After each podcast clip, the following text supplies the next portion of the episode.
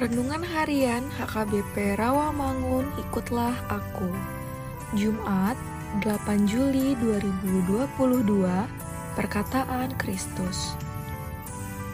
Bacaan pagi ini diambil dari kitab Wahyu 22 ayat 1 sampai 5 Bacaan malam ini diambil dari kitab 1 Samuel 9 ayat 17 dan 1 Samuel 10 ayat 1. Kebenaran firman Tuhan hari ini diambil dari kitab Kolose 3 ayat 16 yang berbunyi Hendaklah perkataan Kristus diam dengan segala kekayaannya di antara kamu, sehingga kamu dengan segala hikmat mengajar dan menegur seorang akan yang lain dan sambil menyanyikan mazmur dan puji-pujian dan nyanyian rohani. Kamu mengucap syukur kepada Allah di dalam hatimu. Demikianlah firman Tuhan. Sahabat, ikutlah aku yang dikasihi Tuhan Yesus.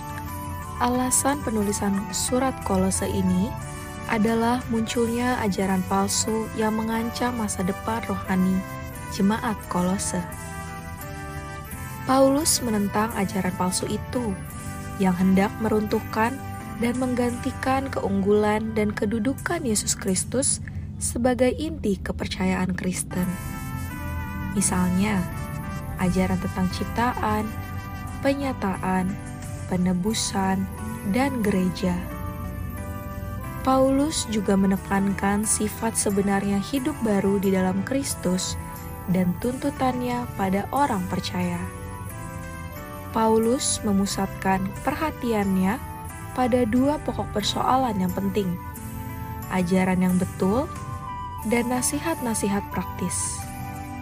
Maksudnya, realitis Kristus yang hidup di dalam hidup orang percaya harus tampak dalam perilaku Kristen.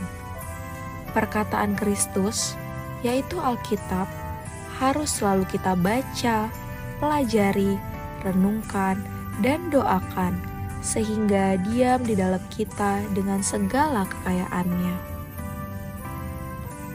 Bila ini menjadi gaya hidup dan pengalaman kita, maka pikiran, perkataan, perbuatan, dan motivasi kita akan dipengaruhi dan dikuasai oleh Kristus. Mazmur, kidung puji-pujian, dan nyanyian rohani hendaknya digunakan untuk mengajarkan firman Tuhan dan mengingatkan, menggugah, dan mendorong kita untuk hidup taat kepada Kristus. Amin. Marilah kita bersatu di dalam doa.